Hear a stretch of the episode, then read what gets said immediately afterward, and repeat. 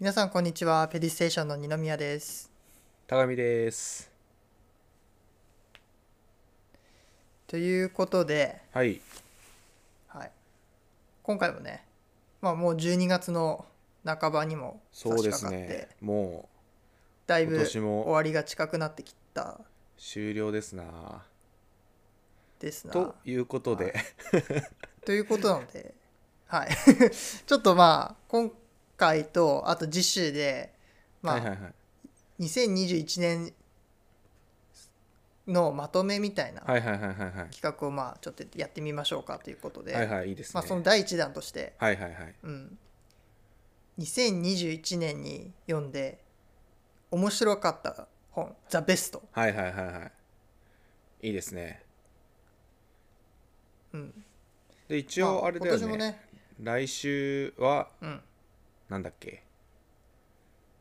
まあペディーズの今年の活動のまとめと、あとうん、ペディーズボリューム2をね制作することが決まってそれの第1弾のアーティストをまあ1人発表しようかっていう感じだよねだからまあそうですね来週もボねリューム2おにも楽ちしょみっとにいろんなアーティストをわーって感じでねそうだねうんはいということなのではいはいちょっとまあ今年もいろんな本をお互い読んできたのではいはいはいまあいろいろその中で、まあ、紹介したい本とかがはいはいはいはいあると思うのでちょっとそれをはいはいやっていこうと、でまあ、今回は、はいじゃはあいベストなんでもう1冊しかはやんないいです、まあはい結構悩んだ悩んだもう 悩んだね結構しんどい選択じゃない、あのー結構しんどい選択だよね、 正直そう「ザ・ベスト」はやっぱりしんどいあの3冊とか選べるならいいんだけど、そうだよまねあいろんな要素をそうな加んだよね味して「ザ・ベスト」を選んだ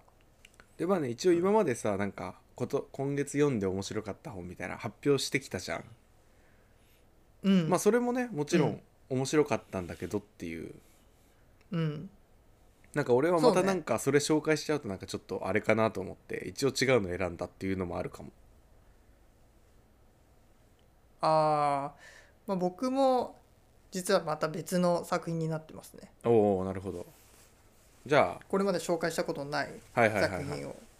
ニノさんからい紹き介ましすたいとかね思いますそうだねはいで僕の読んだ2021年はいはい読んで面白かった本「ザ・ベスト」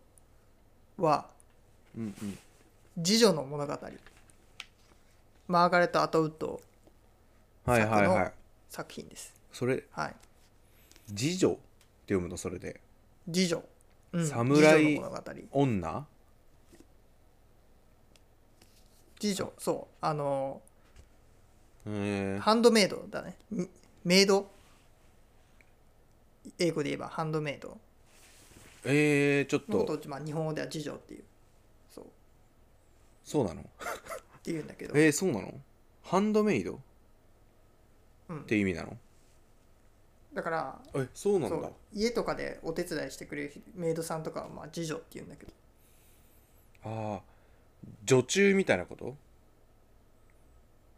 女中ともまた違うか、んまあそんな感じまあ意味としては似てると思うけどあメイドさんってことメイドさんってことそうそうそうそああなるほどねえーそれ次女って言うんだ侍女って書くんだ、う、うん、日本ではそうあのへえまあ要するにあの位の高い人とかに使えるはいはいはいはい女の人のことを次女って言うんだけど、へえ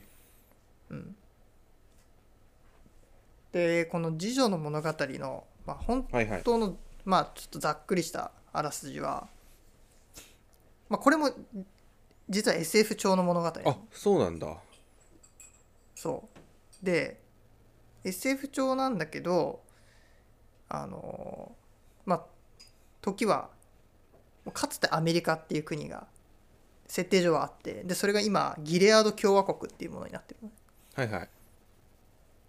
いでそこではもうなんて言うんだろう子供が本当に生まれないっていうはいはいはいはいはい結構問題が起きててはいはいはいはいでその問題を解決するためにはいはいはい女たちがあのすごいコントロールされてる世界なの。はいはいはいはいでこの主人公のオブフレットっていう人なんだけど、はいはいはいオブフレットっていう次女はの役割は司令官って呼ばれる男に仕えてはいはいはいはいでその男の子供を産むことなの。はいはいはいはいその使命っていうそのかそれ役目がそうそのそうで子供が生まれない世界だから当然その女の人はすごく守られててはいはいはいはいはいはいはいですごく守られてるんだけれども逆に言えば子供を産むっていうその使命から逃れられないからうんもうす行動もすごく制限されあてんまり自由がないってことだ希少ない希少になっちゃってってことだそうで子供を産むっていうことだけが使命だから子供を産むってことは要するにセックスをするわけじゃん。うんうんうんうんうんでもそのセックスっていうのにも喜びとかそういうものは全くなくてあーただの作業の世界業務 業務業務になっちゃうわけでそもう人類がそう残るための業務になっていくってことだもそうそうでその自由を奪われ奪われた近未来の世界を描いた小説なのうおーでこれが書かれたのが1960 60年代かえー、なの作品えその人はなアんだメけどアメリカの人なのアメリカこの人はねカナダ人かなカナダかへえうんマーガレット・アドウッド今はまだでご存まあ命、ご存命ですねあそうなんだで結構最近であのノーベル文学賞の時期になるとああ毎回こう本屋がの人が毎回この人の本をずらっと並べるへえで今度こそ取るぞーってまあ、、一取るかもしれないっていうのではいはいすごく最近話題になってる、なるほどねへえ、そうこの人のなんか作品僕すごい他にも読んでるんだけど今っぽいテーマだね 今じゃないんだけど今っぽいでしょうんでもすごく昔に書かれてるへー60年代の作品でだけどここに書かれてるものってすごいのよあの結構もう2020年の今と変わりないようなうんうんも,、ものが出てくるのねへえまあ言ってみればちょっとネタバレしちゃうんだけどスマホみたいのが出てくるあのよそうなんだあれだそうちょっと違うかもしれないけどバック・トゥ・ザ・フューチャー的なことなんかスカイプみあたあいまなあそんな感じ機能があったありとそかうそうそうそうみたそいうそうそうそうそうまあ本当になるほどね想像力のせ、力で、まあ、その未来の世界っていうのを的確に描いてるなはいはだい、はい、からこれ読んでてもなんかもう、まあ、スマホっていう名前では出てこないんだけど、うんでも明らかにこれスマホだよねみた今いな年書いたっしょみたいなへそうそうそうそうって感じなのよえ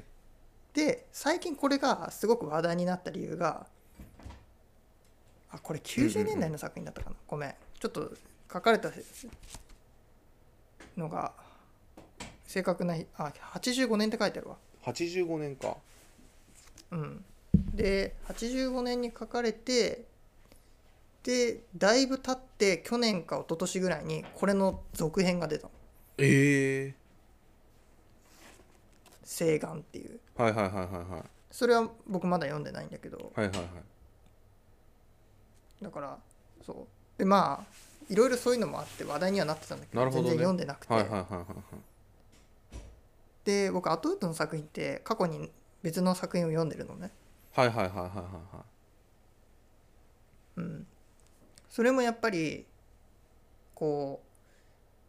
近未来のよくはいはいはいわからない時代いつなのかわからないけどもう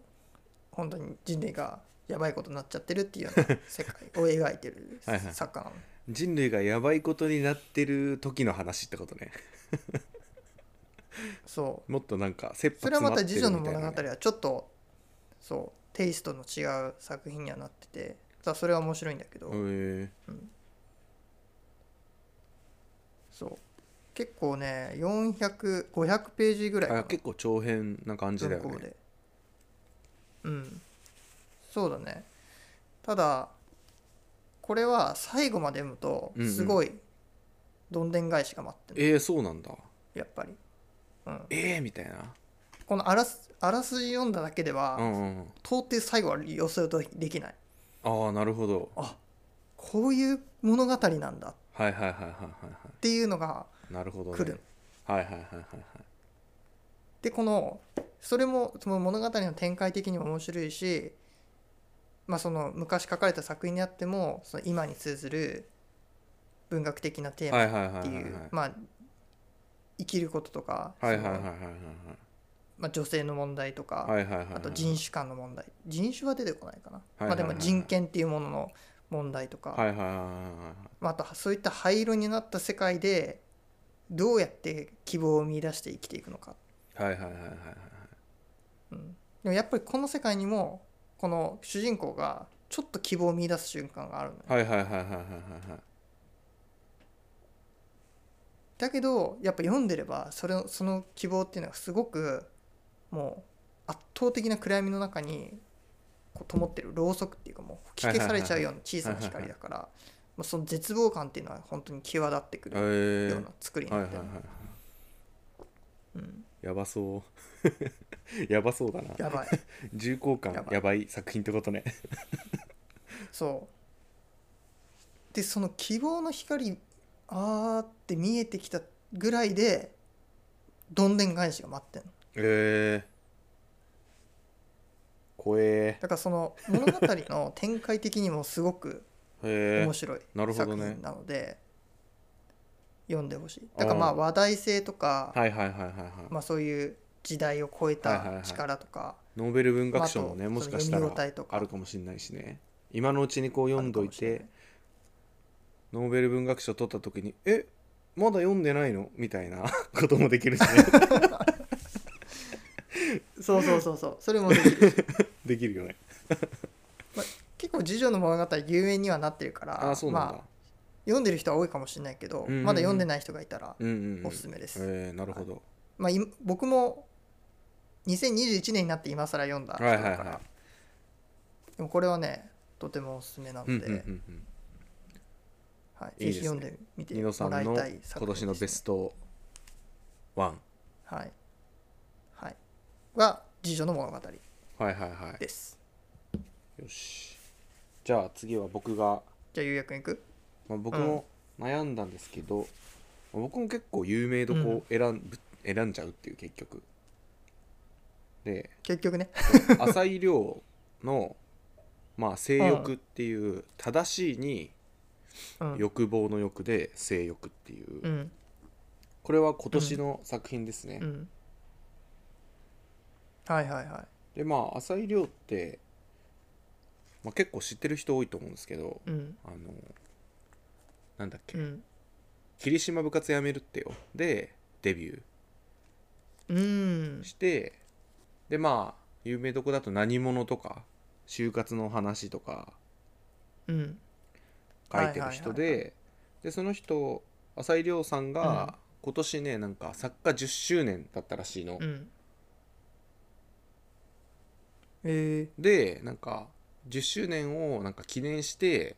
この「性欲」っていう本とあと「スター」っていうのを出したのねうんはいはいはいでなんかスターっていうのがなんか白版みたいな言われててでこの性欲がなんか黒版って言われてるのね、うんちょっと情報は確かじゃないけどへーなんかそういうふうに言われてるらしいみたいなちょっと聞いたことあるのねあーで一応この性欲の方はどっちかっていうとダークな話とか黒版って呼ばれてるあでまあ書き下ろしのね長編作品なんだけどこれちょっとね URL であの載せとこうと思ってんだけどなんか最初の部分だけさ試し読みできるんだけど、うんそれがねあめちゃくちゃ良くてその最初の書き出しっていうの23ページぐらいかなーうーんんで俺なんかそれを試し読みで読んであこれはちょっとやばいかもしれないと思ってもともとなんか浅井亮あの霧島とか結構好きでなんか学生の頃とか結構読んでたんだけど、最近はなんか全然読んでなくて、うんでなんかああでもううん10年なんだと思って、うんちょっと手に取ってみてで読んでみたらまあ面白かったっていう、まあ、面白いっていうね表現が正しいのかどうかえーわかんないんだけど、 この本を面白いって言っていいのかっていうなんかねそういう系の本 なんて言えばいいんだろでもタイトルからしてもさ結構うそうそうなそんうかそういうところを語ってんのかなっていう予あ想そがうでそうきるそようね。なんかめちゃくちゃやっぱ現代のなんかこう多様性多様性についての話なのねもうざっくり言うとああはいはいはいはい。なんかこう多様性多様性って言うけど何多様性ってみたいなあでなんか主ななんかこれはなんかオムニバス形式になってて話があああはいはいはい。でなんか主な登場人物がなんか3人いてでなんか1人はなんか1人はなんかねエリート弁護士みたいなうん。うーん。でもう1人がなんかね20代後半ぐらいだったかな20代後半ぐらいのなんかなんか寝具あの寝る寝具の家具屋みたいなとこで勤めてるなんかアルバイトか契約社員かなんかの女の人とあとなんかうーんあの学学園祭ってあるじゃんあの大学とかのさ大学の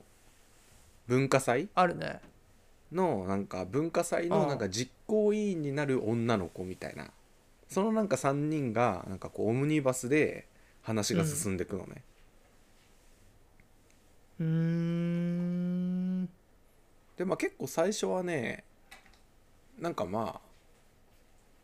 まあなんかちょっと言い方悪いけどあまあこんなもんかみたいな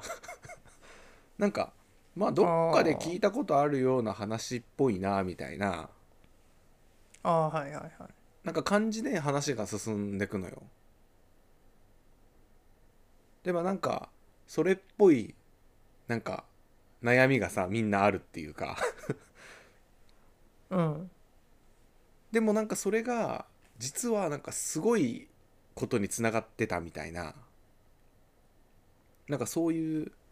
話でなんかそれがなんかこう多様性とかについてなんかこう、まあ、考えさせられると言えばいいのかなんかこうん。うなんかどっちかっていうとあれかもなんか突きつけられる系の小説かもなんかもう「はい」みたいな「はい」みたいあなも問題提起をしてあなたはどう考えますかっていう感じ。そうだよねなんか問題提起なんか問題提起をすること自体にもなんかこう疑問があるみたいな なんかそう結構ねなんて言うんだろう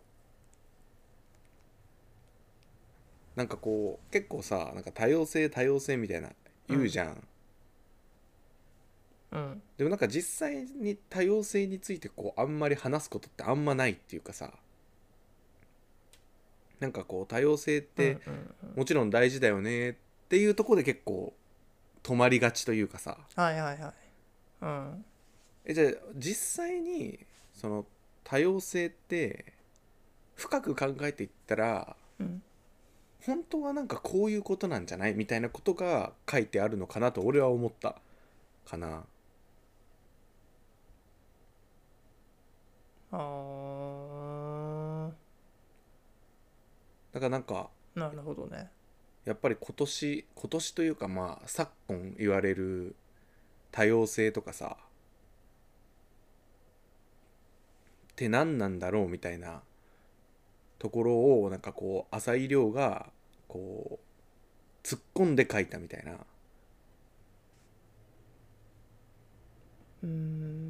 なんかさ、まあ、今 SDGs とかがさ結構話題に、ままあひ言葉だけが一人歩きしてその SDGs の実態を知らない人たちってたくさんいると思うんだけど、うんうんうんまあ、環境とか人権とか取り残される人が社会ではいないような社会を目指すっていうのは、うんうんうんまあ、SDGs の本当のざっくりしたさ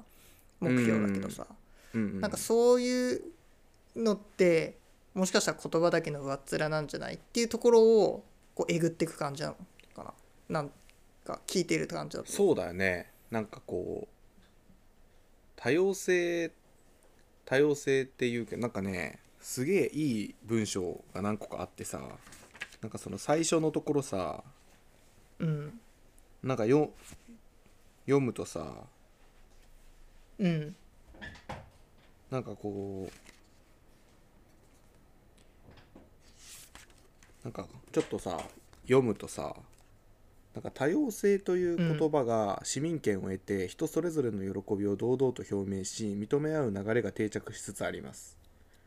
ゴールはそれぞれだよね時代は変わったよね昔と今は違うよね常識や価値観は変わったよね高らかにそう宣言するような情報に触れ合う機会がぐっと増えましたこの文章を読んでいるということはあなたもこう思っていると思います。うるせえ黙れと。多様性という言葉が生んだものの一つにおめでたさがあると感じています。自分と違う存在を認めよう。他人と違う自分でも胸を張ろう。自分らしさに対して堂々としていよう。生まれ持ったものでジャッジされるなんておかしい。すがすがしいほどのおめでたさでキラキラしている言葉です。これらは結局マイノリティの中のマジョリティにしか当てはまらない言葉であり話者が想像しうる自分と違うにしか向けられていない言葉ですみたいななるほどね非常にいい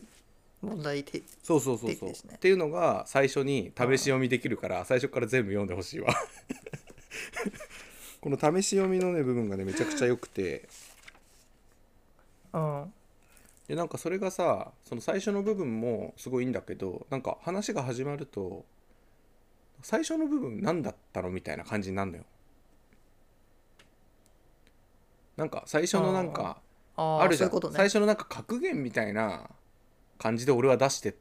んのかなって思ったんだけど、枕言葉みたいあなそ感うじそでうそうそうそうなんかこの小説の大きなテーマみたいな、でそしたら、うんそこもいちゃんとなんかこうとトリックでもないけどちゃんとさ出てきてその最後の方といううんか、あこれってこういうううんことでここに置いてたのねっていうああはいはいはいはいだからただ単になんかこれはさ浅井亮が考えたなんかひょ標語っていうかさ表題っていうかなんか最初のなんか、言葉なんかなと思ってたらな全然違ったっていう ちゃんと物語と関係してたっていううーんだからなんかそういあでうもね結構最初のところで心つかまれる感じがするねそうそう最初マジでいいんだよねそれでこれはもう僕買いますっつって買って読んで、うんまあ、やっうぱんちょっとね、浅井亮ってやっぱすごいんだなって思った なんかあーなるほどねやっぱりなんかこう観察力にめちゃくちゃ優れてるなと思ってあなんかこう人人を見ることにすごい長けてるなと思ったーうんなんかそれって結構なるほどね小説家の小説家の特権なのかなとも思ったなんかそのなんか人の行動から読み取る心の機微みたいなのをこう読み取る力がすごいあって、それを書く力がすごいあるんだなと思ったうーん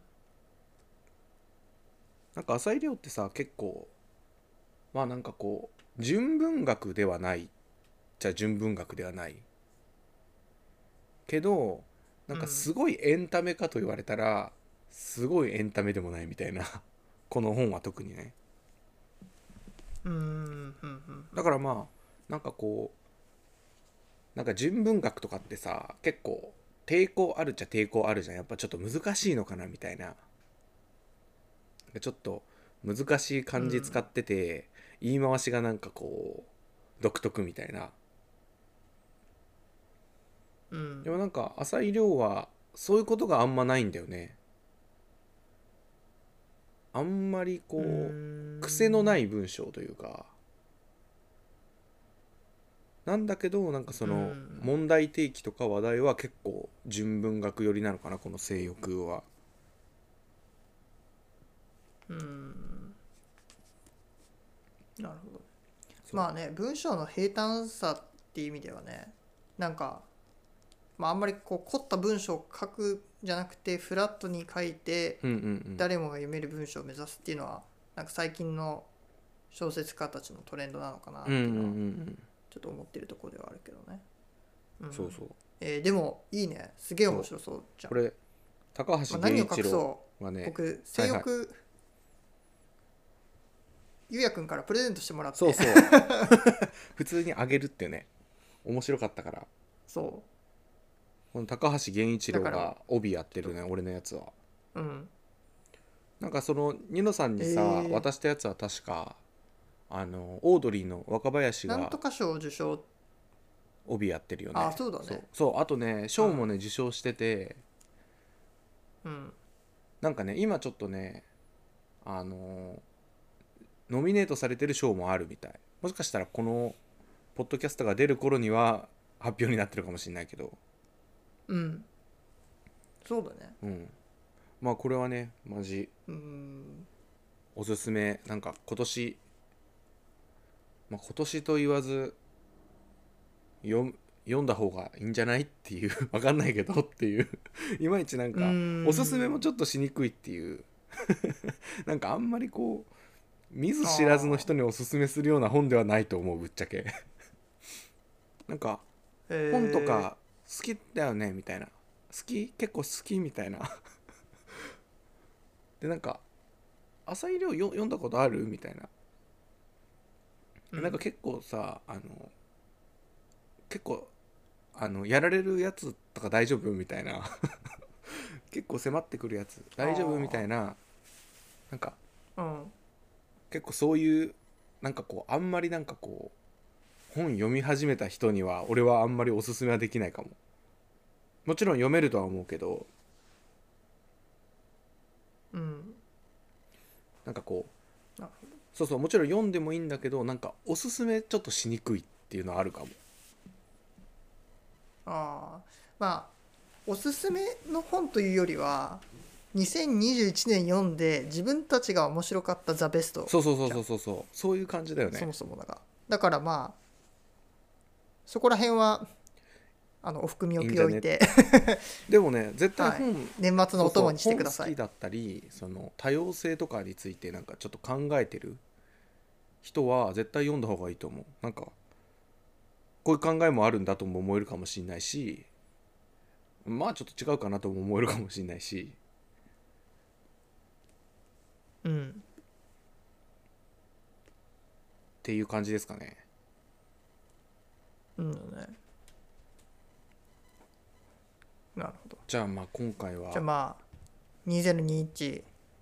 ザ・ベストブックはいはいオブザイヤーはこんな感じではいはい締めくくらせていただければとそう思ですねいます。であれだよね来週ので12うん月そうだね。 31日も、まあ一応ね本じゃなくて、まあ、総合的なねペディーズの振り返りをしつつ、ペディーズボリューム2そうだね。ボリューム2の参加アーティストをはい。 1人発表させていただくとわーいやっと発表できるぞ、 バーイ。じゃあまあそんな感じですかねということでね、はいはいまあちょっと来週もお楽しみにしていただければと思いますので。はい。楽しみにしています、はいではじゃあ今日はこの辺ではいはいお別れさせていただければ。どうも聞いてくれてありがとうございました。さようならありがとうございましたままたさようねならバイバーイ。